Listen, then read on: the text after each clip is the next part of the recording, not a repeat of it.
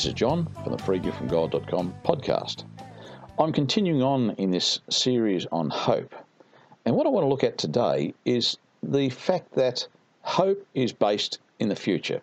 Your future is based in, on hope. And I've said a few times through it, but I haven't actually looked at this in any, any detail uh, in previous episodes, that hope is not about the here and now. Hope is focused on the future as it looks at what could be or what will be rather than what is. Hope lifts our spirits to praise God in the direst situations because it, it, it, ignores the destruction of the now and the troubles of the now and looks towards the blessings that are to come for those who follow Jesus Christ. So, my aim today is to show that hope is future focused and also to show that through hope we will be blessed. And finally, what I want to look at is to show the power that has been given to us to hold fast our hopes through the working of the Holy Spirit. So, the first scripture I want to have a look at is over in Romans chapter 8, and I'm going to read from verse 19. For the creation waits with eager longing for the revealing of the sons of God. For the creation was subjected to futility, not of its own will, but by the will of him who subjected it in hope, because the creation itself will be set free from its bondage to decay and obtain the glorious liberty of the children of God. Now, before I go any further, um, we see that the creation, and that's everything that God created, the whole universe, everything, this earth, people, the animals, the trees, the uh, stars, the planets, the everything in this universe. All of the other galaxies in this universe have been subjected to futility. They are decaying. Everything decays. In fact, there's a law of physics that talks about, uh, I think it's the law of entropy, where it says that everything, once it's uh, started in motion, gradually decays. Uh, I, can't remember. I'm not a physicist, uh, so I don't know the details of it, but I remember reading that somewhere. Everything uh, decays, everything fades away. And you've only got to think about the things of the, this earth. Uh, today, or not today, in, in the last couple of days, I got a new dressing gown. And my old dressing gown I've had for 22 years. When I got it, it was, uh, you know, fluffy and light and it was fantastic. But after 22 or 23 years or however long I've had it, it's now threadbare, it's got holes in it, and it's a bit ragged. Oh, I mean, I loved it. It was a great one. It was a gift from one of my daughters. But it decayed, it wore out. And everything in this world is the same. And it speaks in the um, in one of the later books of the Bible about how God will take the whole universe this planet that we live on, everything, and he'll roll it up like an old garment, like my old beat up dressing gown. He'll roll it up like an old garment, throw it away, and he will create a new heavens and a new earth that will not be subject to decay. It will be the eternal kingdom that we will have with Jesus Christ and God the Father. But the creation itself at present is in bondage to decay. Everything decays. But it's saying that it will be set free from its bondage to decay and obtain the glorious liberty of the children of God. And that won't happen until the children of God um, are revealed and uh, every form of evil and every form of sin is taken out of the world. Anyway, I'll continue on reading in Romans 8 and I'll go into verse 22. We know that the whole creation has been groaning in travail together until now. And not only the creation, but we ourselves, who have the first fruits of the Spirit, groan inwardly as we wait for adoption as sons, the redemption of our bodies. For in this hope we were saved.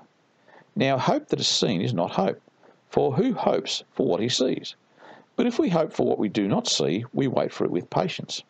Now, here's what I'm saying, or what, I, what I'm really talking about in this uh, session today. Your future is based on hope. Hope is not something that you can see. Hope is something that is yet to come. And as it says there, for in this hope we were saved. Okay, the first thing, we have been saved in Jesus Christ, but our salvation still awaits. It's still something in the future. Our salvation to eternal life, our salvation to uh, perfection, our salvation into the kingdom of God, into His eternal kingdom, that is still yet to come. And that's why we hope for it. Because if you already have it, you don't hope for something that you already have, which is why he says there in verse 24 Now, hope that is seen is not hope. For who hopes for what he sees? Well, you don't hope for something that you've already got. I don't hope for my new dressing gown. I hoped for it while I still had the old one, but now that I've got the new one, I don't hope for it anymore because I've already got it. But if we hope for what we do not see, we wait for it with patience. And that is where we need to be. We need to be patient in our hope. Because, as I said back there in, um, in uh, verse 20, the creation is subjected to futility, not of its own will, but by the will of him who subjected it in hope. He subjected this whole creation to futility, to decay, to rust, and to rot, and to wear out, as it will, in the hope that we would seek something better, in the hope that we would seek God, in the hope that we would find His righteousness and His salvation that He has shown to us now through Jesus Christ. That's His hope. And that's what we're waiting for with patience. And he goes on, likewise, the Spirit helps us in our weakness. In verse 26, I am now. For we do not know how to pray as we ought, but the Spirit Himself intercedes for us with sighs too deep for words. And He who searches the hearts of men knows what is the mind of the Spirit, because the Spirit intercedes for the saints according to the will of God. And here's the other thing yes, we have received, we have been saved, and we have received the initial part of salvation in Jesus Christ. He set us free from our sins, He took away the law, He's given us the free gift of righteousness so that we can stand in the presence of God. And the reason why he did that was so that he could then help us. God gave up on man. And if you read Romans chapter 1, it says three times in that uh, first chapter of Romans that God gave up on man. Why? Because of sin. All different kinds of sin. But God gave up on man. But now, through Jesus Christ, He took away our sin, took away the thing that condemns us, which is the law, and He gave us righteousness as a free gift when we believe in Jesus Christ. And he gave this all to us for one specific purpose, which was so that we could receive the Holy Spirit who can then help us in our weaknesses. The Holy Spirit helps us. He does a work of transformation in us. And when we're weak, we can turn to the Lord, we can turn to the Holy Spirit, we can um, pray in the Spirit, and we can uh, come before the Lord and we can receive the, um, the blessings of His uh, salvation in in uh, the words that we give. He helps us for our weakness, helps us through our weaknesses, so that we can receive what we need. And as it says in verse 27, he who searches the hearts of men knows what is the mind of the Spirit, because the Spirit intercedes for the saints according to the will of God. And when we pray in the Spirit, that's what the Holy Spirit's doing. He's interceding for us, and He's saying to God, This is what He needs, or this is what she needs. This is what they need at this time. We might be praying to say, Lord, get me out of this problem. The Holy Spirit may then pray and say, uh, No, let him go through this problem. He needs to learn a lesson, he needs to understand. Okay, so the next scripture I want to go into is over in the um, book of First Corinthians, and I'm reading verse uh, or chapter 15, verse 12. Now, if Christ is preached as raised from the dead, how can some of you say there is no resurrection of the dead? But if there is no resurrection of the dead, then Christ has not been raised. If Christ has not been raised, then our preaching is in vain and your faith is in vain. We are even found to be misrepresenting God because we testified of God that he raised Christ, whom he did not raise, if it's true that the dead are not raised. For if the dead are not raised, then Christ has not been raised. If Christ has not been raised, your faith is futile and you are still in your sins. I'm going to stop there before I go on because I've mentioned a few times about being set free from sin and how through uh, faith we receive the free gift of righteousness. And it's important that we understand that we receive these things through the resurrection of Jesus Christ. Because as it says here in verse 17, if Christ has not been raised, your faith is futile. So, what are you believing? Well, the first thing you're believing is that Christ has been raised. Christ is alive. Christ is not dead. He did not die forever. He died, he went into the tomb for three days, and then he was raised, and he is alive today. He's been alive for the last 2,000 years since he was raised from the dead. Christ is alive. He was resurrected and he's seated at the right hand of the Father. But as it says there, if Christ has not been raised, your faith is futile. Well, you're believing in vain. and you are still in your sins. Because if Christ wasn't raised, then you have not been uh, set free from your sins. You have not been uh, justified or, or, made righteous through faith in Jesus Christ if he wasn't raised from the dead. And that's why it's important that we remember that he was raised and we understand this is the power of the resurrection. The power that we have to be set free from sin and to have our sins removed and uh, receive the free gift of righteousness and everything else is because we believe that Jesus was raised from the dead. We believe in his resurrection. And as it goes on in verse 18, uh, if Christ has not been raised, then those who have fallen asleep or have died in Christ have perished. That means there's not going to be another resurrection. That's the end. You live for this life, you die, and that's it. If Christ was not resurrected. But we know that he was. And as it says in verse 19, if for this life only we have hoped in Christ, we are of all men most to be pitied. Why? Because we believed in something that wasn't true. If we believed that Christ was raised from the dead and he wasn't, then we've believed something untrue. We are of all men most to be pitied because we believe that we're going to receive our salvation. We believe that we're going to live with Christ and with uh, God the Father uh, in the eternal kingdom. We believe that He's going to save us. We believe that we've been set free from our sins, set free from the law. We believe that He is transforming us into the image of Jesus Christ. We believe so many things, but if Christ was not resurrected, then all of that belief is pointless. It's futile. And as such, we have most men to be pitied because we could have spent all that effort and energy in believing in Jesus Christ doing something else. And then verse 20 comes along. But in fact, Christ has been raised from the dead. And we know it. He rose and he appeared to the apostles on a number of occasions after he had uh, died. He appeared to Paul on the road to Damascus. It says that he appeared to 500 at one time. There were all of these witnesses of the resurrection of Jesus Christ. And he has appeared in some form or in some way to each of us. He's made his presence known in our lives. So, as he says there, but in fact, Christ has been raised from the dead, the first fruits of those who have fallen asleep.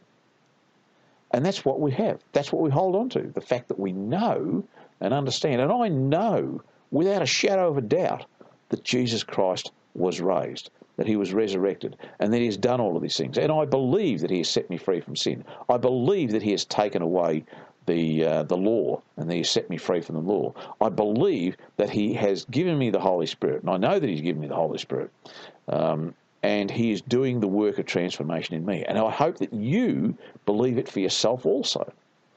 That you look to these things, that you look to Jesus Christ, that you realise that yes, He was resurrected, in spite of the fact that people say it can't happen he has been resurrected because we're not talking about what people can do. We're not talking about what man can do. We're talking about what God has done. So the next scripture I want to look at is over in the book of Galatians, and I'm going to read from verse 1.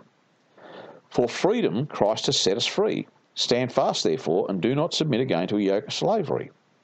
That's a great scripture. It gets quoted quite a lot. For freedom Christ has set us free. Why were you set free? So that you could be free. This is the reason why he set you free. And he's saying, stand fast. Hold on to that freedom. Don't let it go. Stand fast, therefore, and do not submit again to a yoke of slavery. Now, what does he mean by a yoke of slavery? He's talking about the law. That was the yoke of slavery. Everyone who is born in this world is under bondage to the law. They are slaves of the law. There is no way to get out of it except through Jesus Christ. He set you free from the law. He goes on in verse 2 Now I, Paul, say to you that if you receive circumcision, circumcision was the sign and the seal of the law, he says, if you receive circumcision, Christ will be of no advantage to you. Oh, hello. If you're going to receive the law, circumcision being the sign of the law, he's saying Christ will not be of any advantage to you.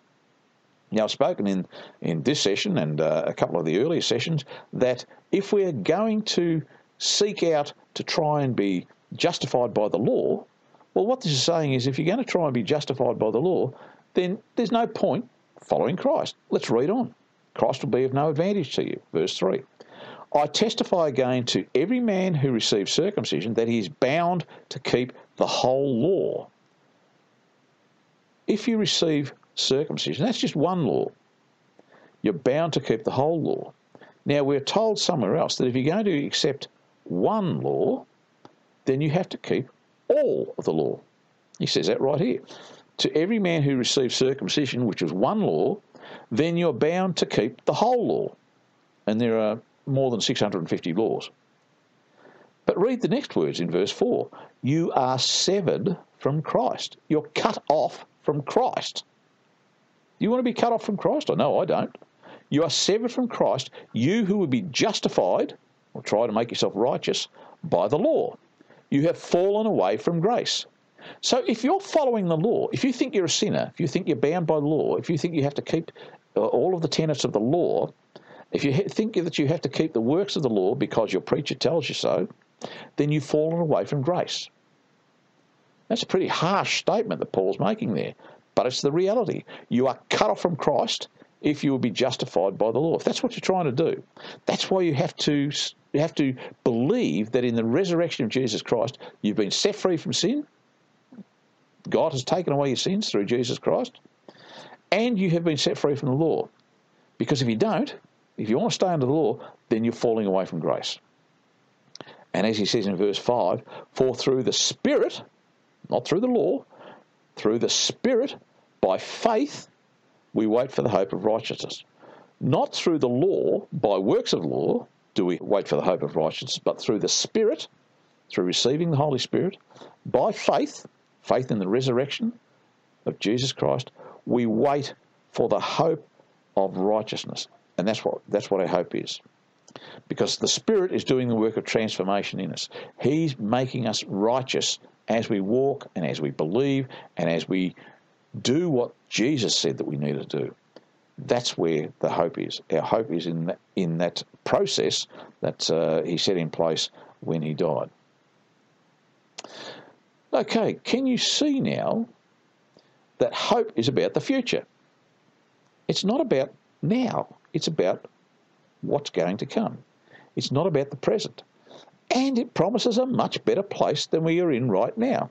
Think about all that stuff I just said about sin and the law. If you're under the law, if you walk in condemnation, if you call yourself a sinner, you know, a lot, a lot of Christians call themselves sinners. They say things like, I'm a sinner saved by grace.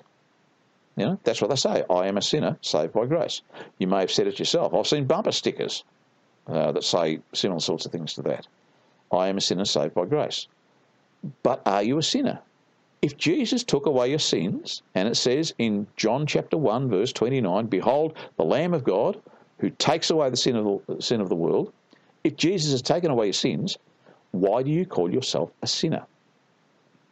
Why do you call yourself a sinner?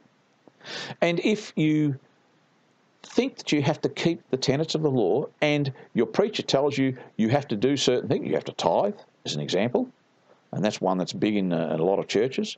Um, if you have to do a lot of other things, you know, the, the Ten Commandments and uh, all sorts of stuff, believing that that's the way to righteousness, then that's not what this is telling us here. The hope of righteousness comes through the Spirit by faith. It doesn't come through keeping the law. And the problem with the law is that it condemns you. And if you condemn yourself because you can't keep the law, well, you're in good company because a lot of people are in the same place. The truth of the matter is that there is no condemnation in Jesus Christ, which it says in the first verse of Romans chapter 8. Romans 8, verse 1 says, There is therefore now no condemnation for those who are in Jesus Christ. For the law of the Spirit has done away with what the uh, law of the flesh, or words to that effect. And the reality is that in Jesus Christ, in Jesus Christ, we have a hope that is not based on law, not based on condemnation. It's based on faith. It's based on righteousness that He's given to us. And can you understand now also how the Spirit helps us in our hope of salvation? He helps us because, as I said there in that last thing, we wait for the hope of righteousness. And that's the transforming work that the Holy Spirit does in the people who have come to Christ, who have looked at what He's uh, what He has said, who have looked at how the process works, and you can read that. Um, Galatians is actually a good book to read if you want to understand how freedom from sin and freedom from law works. Read Romans, especially the first um, first uh, seven or eight chapters of Romans, and it gives you a great ins- insight into how the uh, freedom from sin and freedom from law works. So, as a prayer point, ask the Lord to show you the power of hope and how it keeps you focused because it promises a better future. And spend a moment also now just seeking the Lord to show you the way by the power of the Holy Spirit. That's it for this session. I'm going to continue to look at hope in the next session. I've, I reckon I've got another few sessions to go on hope. So until then, this is John, freegiftfromgod.com podcast, signing off, wishing you all the best and God bless.